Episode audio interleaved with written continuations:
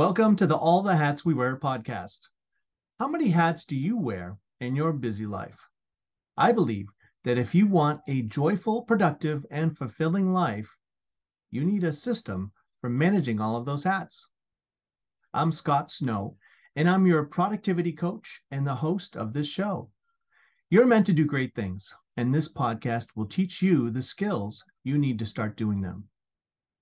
Today's guest will help you recapture the childlike wonder you once had.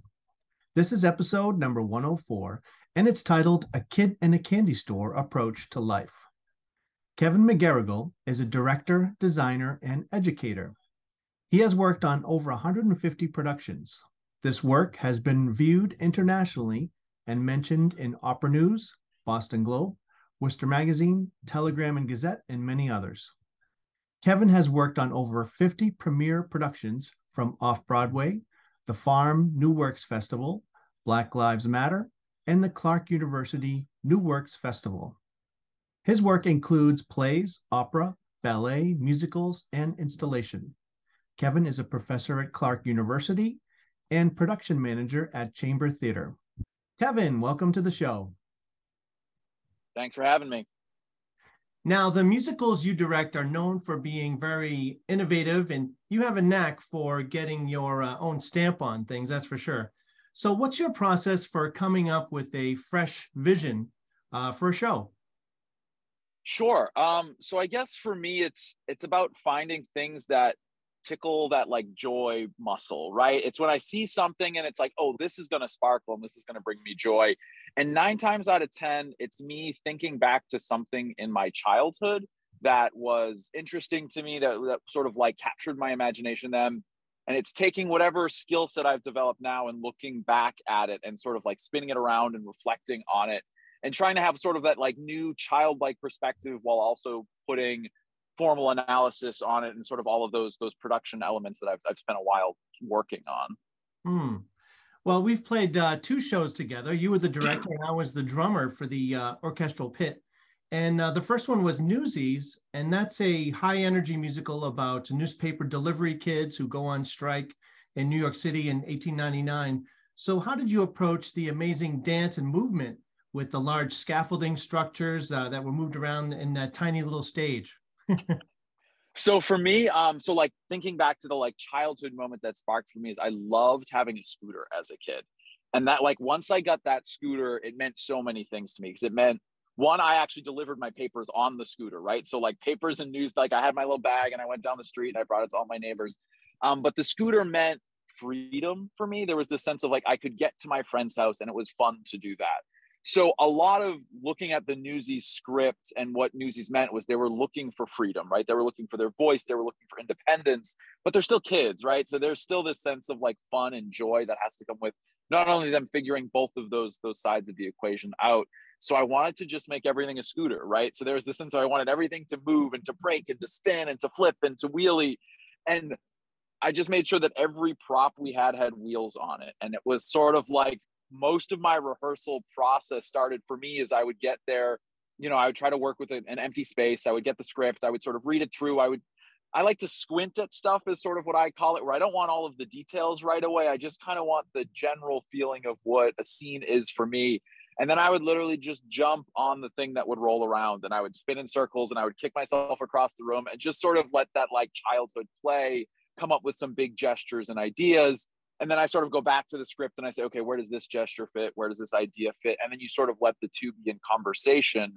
And then the exciting moment comes as you sort of invite cast members to play as well. And they will give you so many great ideas. You sort of give them the big rules of the playground and then give them all the toys. And then mm. they're going to come up with all the really interesting stuff. And I always feel like my job as a director is to just put those Lego pieces in the right spot yeah. And so like, oh, this is a great idea, but we need to wait for it to build a little later. Ooh, that's a great idea. It just needs to go slower. And sort of like seeing the big picture um, and and sort of linking together all those those thoughts. I love that. I, I'm very interested in uh, corporate leadership, and, and it seems like your approach is the exact opposite. Whereas a lot of times in corporate in literature, it's more about defining the problem and what's the problem to solve. And you're starting with that spark and that uh, emotional connection, and then layering on from there. Yeah, absolutely. Which isn't to say that I don't think for me, the problems show up later in the process. Um, and one of like the great, like the most important things I learned as a director was like the obstacle is the way. So whenever I bump into something that is particularly difficult, the normal instinct is to step back from it and just try to solve it from like a simplistic logical idea. But all of the good stuff happens when you lean into what is difficult. Um, so when you look at a set piece and you're like, okay, this thing is not working, I just can't get it on and off, rather than avoiding it or cutting the set piece, it's like leaning into what is truthful about it and letting that resonate in the space and really using the problems to inform your work and to spend time in them because I was drawn to this idea for some reason, right? Something drew us to the set piece, something drew us to this moment. We don't want to back away from it. We have to sort of like lean into it and spend as much time with the truth of the problem as possible. Because I think there is some beauty in tension, especially in theater, right? There has to be some sort of tension on stage. And if we try to avoid it or gloss over it, it doesn't always work. So I think our process has to embrace that tension so that way we can share it with the audience members as well too how often are you revisiting that spark that you have with the project throughout the uh, production? Um, every second that I can. Uh, you know, it's hmm. like if I'm one of like it's it's always got to be this spark. And one of the sort of like when I was an early director, I, I w- was reading this book. I forget who I think it was Anne Bogart who put it together, and she was saying if you're sitting in the audience and at any point if your attention wanders, that means you're bored and something's wrong. So hmm. just stand up and change something. So early as a director, I noticed any moment when I wasn't feeling that childlike like spark, get up and fix it, right? And I I wouldn't know what the answer was going to be. I wouldn't even know what's wrong. I just know it's not sparkling in this moment. So I need to fix that, right? And I sort of need to lean in. Um, and you'll get those cues from your actors. You'll get those cues from yourself. You'll get those cues from your pit. And when you see that someone is not like drawn in by that sparkle, it's just like stop and reevaluate. So for me, it's constant. Um, hmm. and I always I can tell when I've stepped away from it, and that's sort of I know when my work is not gonna be good. So you're kind of like a real life Willy Wonka. Absolutely, yeah. I'm a kid in the candy store. Absolutely. Love that. The second show we did was Assassins, and that was just recently at Clark University. And that's a really unique musical by the late Stephen Sondheim that focused on nine misfit men and women who attempted to assassinate American presidents throughout the history of our country. So, why did you choose that show, and what were some of the challenges and joys of staging it? Sure. Um, so, there was sort of a lot going on as to why we picked that show. Um, I think part of it is the location that we were doing it and sort of like where we were in terms of like where what we were doing at Clark University. So I, I teach at Clark University, and we just recently went through COVID, like everyone did, and there was this big sense of theater having to step away from theater and trying to do all these things that weren't theater, theater over Zoom, readings outside. It was all the stuff that wasn't the art that we all fell in love with. And on top of that, we had also moved, we were having our theater redone. So we were outside of our space, and there was just this sense of coming home that was really important to me. And that was like the top of my mind is this sense of like, okay, we are coming back to this theater that we love. We're coming back to this magical space. And one of the thoughts I always think about is like through the pandemic, we were taught that if you are in the same space as someone else, that means death, right? The closer you get, the more people you put in the room, that means you're going to die, right? And that's been like drilled into our heads over and over again. And theater is the exact opposite of that, right? We want to get as many people in the same room, and that should be life, right? It should be this thing that like that sparks us. So that was my like hopeful look at it.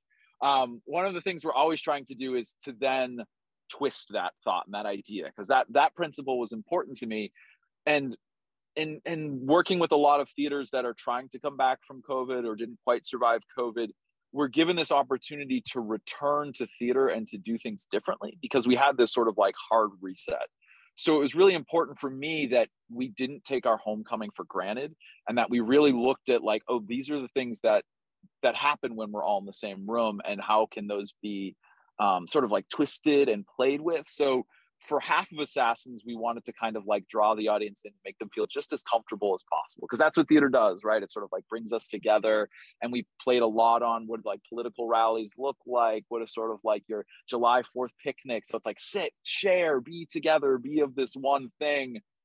But we really need to think about that. We need to think how powerful that can be um, and so that's sort of was like the second half of assassins is how do we twist that idea and how far are you willing to go once someone has tricked you into being comfortable and sort of like what what paths will you will you be easily led down i guess the actors are kind of intermingled with the audience, right? So exactly right. And I think one of the things when you look at assassins is like, how do I, Joe Schmo, connect with this person that tried to kill a president, right? And I think from a very basic standpoint, they seem so far away in distance because one, you're appalled by the act that they've done, right? So the violence becomes a, a boundary for you to get through. Then on top of that, the history becomes about it's like this is someone from long, long ago, like they, they lived in a totally different time.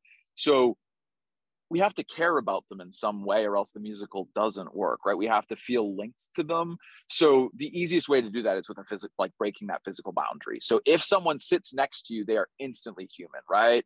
Um, and one of the tricks i kept talking to the actors and actresses about was they they had that act of stepping on the table and stepping off the table was a big part. Um, and you know without getting too sort of heady about it in theater if you look back at the greeks people entered from the audience. And there's this idea of I was moving from an audience member to being on stage. And I wanted to play with that idea by having them reach out to audience members and ask for help because I need help getting off of this table. So I need help going back to being being one of you. And you as an audience member are not going to let someone fall, right? Because in your brain, you know that this is an actor, this is someone performing, but part of you also is reaching out a hand to an assassin and making sure they don't trip and that instant link of like oh of course i will help you. Like of course i'm going to do that sort of primes the pump for the other harder asks we're going to have of the audience sort of later in the piece and sort of like primes them to be part of the the cult that we're trying to build and we tried to build in that piece. Hmm. you know the um the title of this podcast of course is all the hats we wear. And i've been forever fascinated with the concept that we play different roles in our lives. We wear a lot of different hats and I feel that we uh, kind of are forced to call upon different attributes for each of these roles. So, you know, in, in terms of like uh, parts of our identity related to acting, um, you know, do actors tap into that existing part of their personality for a role and or identity to deliver a moving performance, or do they have to? Yeah. Um, so I think it's it's somewhere in the middle. Um, so I think one of the the jobs of the director and the, the producing team is to find that hat for them, is to see it in someone, especially with young actors and actresses. Is they don't quite know who they are, right? And they're sort of figuring that out as they're developing. So if we're doing our job when we're casting, we sort of see a link. We see something that that connects the character that they're playing to this to the performer and we put them in that role so that they they do have to put themselves into it but it's a it's a closer jump for them most of the time right? There's some some sort of linking connection. Um, i actually had one of the actresses came up to me and she was like i see why you cast everyone in their role except for me. And it was sort of like I, know, I was like okay well let tell me what you're thinking. What are you feeling about this? She's like i just i'm you know i don't quite understand who i am in this character and this character feels like they're searching. And i was like okay well let's read the character's lines. And every character line was like why me I'm searching, right? It's like, oh, they had to sort of like see and have that sense of like someone else helping them step back to look to see like, oh, I have this searching in me as this character is searching on stage, right? And sort of you, you I think I always feel like my job is to see that and try to give them the sense of spark that connects them. Um, you know, which is easy in a lot of pieces, but was a little harder in Assassins once again because of some of the stuff we talked about previously. Um, I also think there is a there is a certain spark and fire that comes from working with young actors that they want to change the world, right? They want to be heard. They have something to say. They're searching for something to say. And at the core of Assassins is these people who just want to be heard. They have, you know, they feel lost. They feel like the world has left them behind. They feel like they've got some sort of declaration to make and there's nobody there to listen. So I think we can all connect to that wanting to be heard, right? Is having or feeling lost um, that feels particularly strong, especially in that that college age performer. In terms of getting the best performance out of the actors, I can tell you're very uh, giving and uh, encouraging, positive force for the actors. And I'm even thinking of uh, Christine Taylor, who is another uh, theater person that's nearby. Who you know, I always I always got to kick up hearing her laugh, like the loudest laugh in the audience for practice. You know, and I and I wondered the effect of that for for actors and go, oh, I can give a little bit more there so how do you go about getting their uh, best performance? How, how do you help them? Yeah, I mean, we you have to be so vulnerable as an actor, um, and that's a hard thing to do. And it really, when you go up on stage, we're asking you to do something that is just bloody hard, right? Like singing this really difficult music um, in a role that is not you, and saying these tough words and then to be genuinely open emotionally for people is is is like the hardest thing you can do and i think it only takes one person to like prick you in that moment that you'll like close right up right and everything disappears and you need to give them the confidence and the warmth so that they feel confident being in that compassionate state because they're not going to be performance ready day one, right? And they know that, and you know that, everybody knows that. So you don't have to tell them that, right? You can sort of go from the stuff that is good and keep working from that, feeling confident in things they're doing well. And they have to trust that you're going to get them there, and they have to trust that you're not going to put them, let them put something up that isn't performance worthy. And you just have to keep working from the stuff that's good. Um, the phrase that always goes through my head is like everything is perfect and in constant need of improvement. And every time I look at a scene, I say like, okay, what is perfect about this and what is in need of improvement? And you sort of always have to balance back and forth between those things because they have to feel safe. Um, you know, they have to feel safe and willing to take a chance because I've seen a lot of real lame acting before, right? Because they're afraid to take a chance because they tried and at some point a director told them it was bad or an audience member booed them or whatever it was and they're never going to take a chance again. So you have to create an opportunity in a place where failure is a good thing. Um, I always think that, like in general, as a director, I'm always pushing my ideas as far out as possible, and I'm going to keep pushing until I fail, and then I'll kind of step back from there. But I got to find out where the edge is, and I want the actors to kind of have that same freedom to to push all the way out because that's where they're going to find that really interesting stuff that surprises them and then they'll sort of like step back and we we, we make sense of what it is um, yeah i want to be surprised and if you're scared you're never going to surprise me because um, you're not willing to make any sort of leaps because you're only going to do what like oh i believe the, the line says this and this is how i've seen it done on broadway once so i'm going to try to follow this path and that's never interesting for me at least um, and i don't think it's interesting for audience members either I'm thinking of the character in Assassins who uh, wore the Santa suit. I, I forget the name of the character. Oh, Sam Byck, yeah. Yeah, and I'm wondering if that actor, because I really enjoyed her performance too. With um, you know, is it a matter of like, oh, I love when you yell like that, like it go go off in that moment there, you know? So, um, Siri, uh, the the actress who played that role, um, is extraordinarily talented, and they really needed very very little direction for that piece. So my the way I approached it was, I gave them sort of like tent poles to shoot for.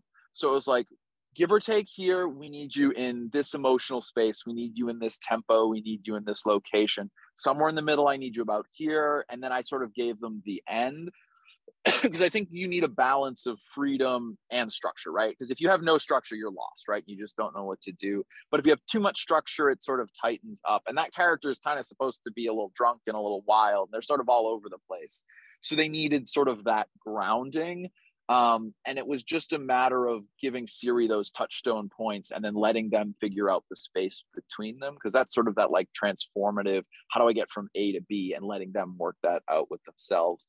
There were some physical bits that we had to be like, there, there was that like leaning over the balcony and there was that stuff was a little bit more structured for safety reasons. Um, but in general, yeah, it's just sort of giving them the big tent poles and letting them move between them and sort of discover their their work in there. Mm. It's interesting because one of my impressions, with just with her performance, because she was up with the musicians there, is that she really had a mastery of when she wasn't speaking. It seems like she could hold on to that silence after she had a couple lines, uh, like really powerfully. Yeah, I mean that character just thinking about that character in Assassins, it's a character who delivers monologues, right? Which is like monologues in a musical is so weird. Um, and it just seems strange, but they were some of the most commanding performances, right? Um, and part of it is I'm, I'm a big fan of earning silence when you're working. Um, and you do that by like kicking the tempo up everywhere else in the piece, right? Making sure that everything is flying and moving really, really quickly. Because so often as an actor, your instinct is to just like wait all of the time and then the silence becomes meaningless because everyone is pausing everyone is waiting everyone is trying to have these big, big pregnant pauses right? So you have to earn that back and i think part of what we tried to do was we gave siri that space and siri was such a talented actress that they sort of like made the most from it. So we give them the opportunity because there was no silence anywhere else in the piece or very very rarely silence. So all of a sudden it hits you as this thing i haven't heard in a long time. Um, and it becomes powerful in that moment especially right in a musical the moments without music like those those are always sort of like a strange thing to see and to make sure you're making a statement and it's not just like well we didn't write a piece here you know it was like sort of we're trying to say something with those and claim them back. Are you a journaler? I am a journaler yes. Do you find that um, um, has a big role in your creative process and what what happens in your work? Yeah absolutely. Um so like journaling so it's funny we were talking about um, like being compassionate and being warm and understanding for actors. The journal is where i am the hardest on me. Um, almost all of my journals start with kevin you idiot right? And it's sort of like that's where i let out all of those like frustrations because i never want to put that i can't be like that in the rehearsal room to myself. I don't ever want to be like that towards another human being. So it very much becomes my outlet to just like yell at myself for a little while and to just let it out because it's like that was a bonehead move. I shouldn't have done this. I shouldn't have done that. So I get that out of my system is a big part of journaling for me. Um, and then the other is like being like I always try to do gratitude stuff in my journaling as well too. And I think that helps me cultivate seeing that spark and those things that like bring me joy and bring me excitement because I'm trying to focus on something every day that makes me feel that spark and it helps me sort of focus back in. Um, that that's sort of the like Kevin, the human being director thing that journaling helps with. And then I have a lot of my journals are halfway between like sketches and when I'm like specifically working on a piece are some way somewhere between sketches of what I want a scene to look like. Um, it's a lot of arrows and dots for me. It sort of looks like a football playbook where I'm just sort of looking at like the flow of people and ideas and connecting them together is a lot of what the journal process helps me me sort of like put together as a director. Um, i will often have a lot of ideas and it helps me to see them as a list and sort of then i can draw like okay i'm going to use this concept in this scene. I'm going to use this one in this scene because i used this early. I want to make sure i loop back around so i'm sort of reinforcing this theme. And sometimes putting it down um, it just gives me like just the right amount of structure to play with because um, i usually don't take a ton of detailed pre-blocking before i start a scene because i don't i want to be in the moment as best i can but once again i need like guideposts for myself so that's like the right amount of structure to work with. What has to happen for you to be at your most creative? Uh, coffee that's step one right? Um, i think to be at my most creative um, i think i have to I'm a big proponent of letting ideas percolate for a little while.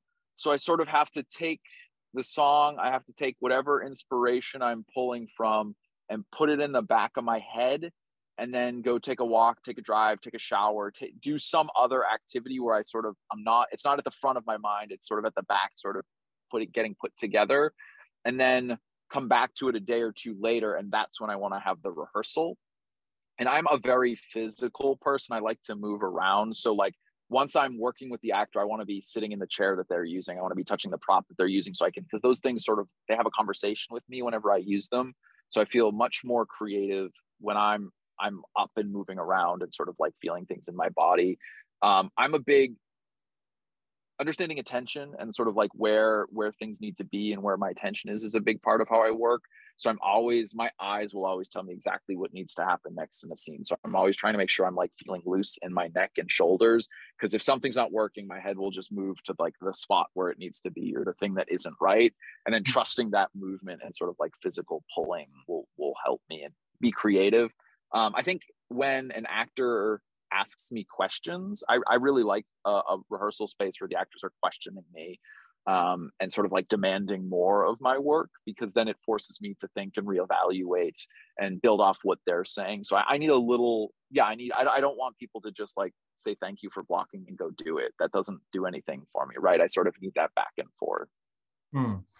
You know, uh, I've uh, been writing a book, but it's about uh, my own process for creativity. And uh, a, I came up with a project management, a bunch of stages for, for a project that goes through. And this is what I found that works for me. But it would start with that um, spark stage, identifying the spark or that emotional connection, and then move on to the uh, gathering stage, bringing all your materials together, and then the brainstorming, questioning stage, then a structure stage, and then the active, you know, getting it done, rolling up your sleeves stage and then the uh, refining stage which i really feel that is kind of underrated or underutilized and that the real enjoyment of just you know like i write drum solos.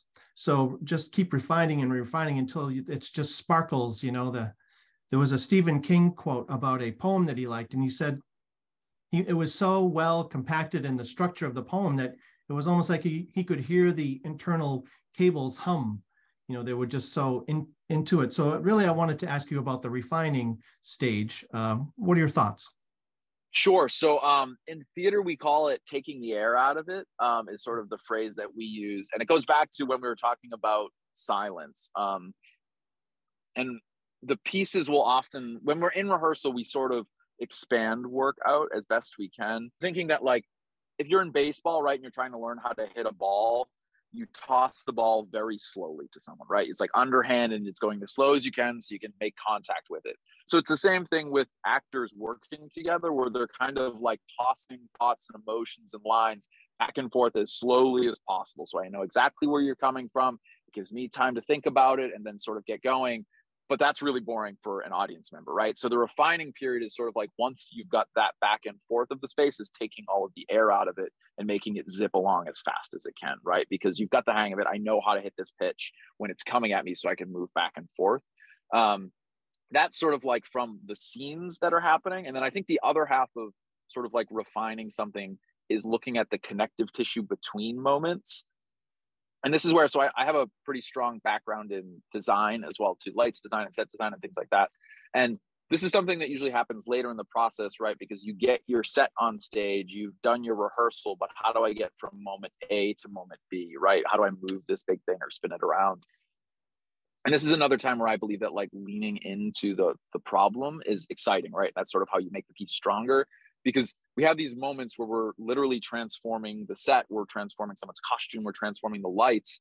And that is a moment when we can make a character grow and we can make a story transform and making sure that we are using all of those moments to tighten our thoughts and ideas so that every moment is directed right every moment has something to say about the piece that's really where the refinement comes for me is taking all the ideas and just like just wrapping them up as tightly as i can right really like binding them so each one has something to say you know the the lights at a certain point the light should be having a dis- discussion with the costume and the drummer should be having a discussion with the sound part right? And all of that fits together because the comedy is linked to the cymbals is linked to the is linked to the audience members linked to the applause right? And seeing all of those that that interconnective tissue that's where i think the refinement is for me because um, you don't really get to cut stuff in theater very often, right? It's sort of like a weird conversation, but if you're creating a new work, right? If you're writing a book, if you're writing a drum solo, you can cut some of it because it's your piece.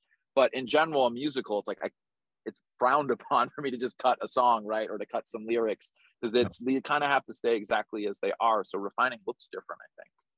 How much variation is in a good performance with an actor? You know, the uh, they're delivering the same lines and the same you know around the stage but where how much of that leeway do you give or should they have?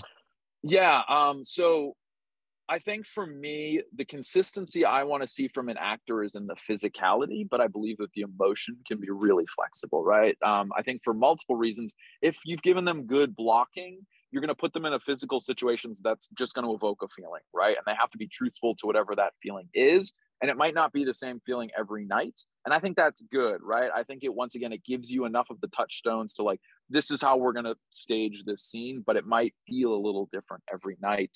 Um there's safety reasons and there's sort of stuff that goes with that as well but i just believe in like our bodies are always truthful um, I think sometimes we lie with our emotions as actors, which can that's some when a line doesn't ring, it's because they're trying to like well, I said it like this last night, but it doesn't feel like that tonight. But it's like if I'm standing here, it's like I'm standing here. There's nothing I can't lie to you about the way I'm standing. And like the more present I am in that that kind of thing, the more flexible it can become and sort of like li- alive every every night.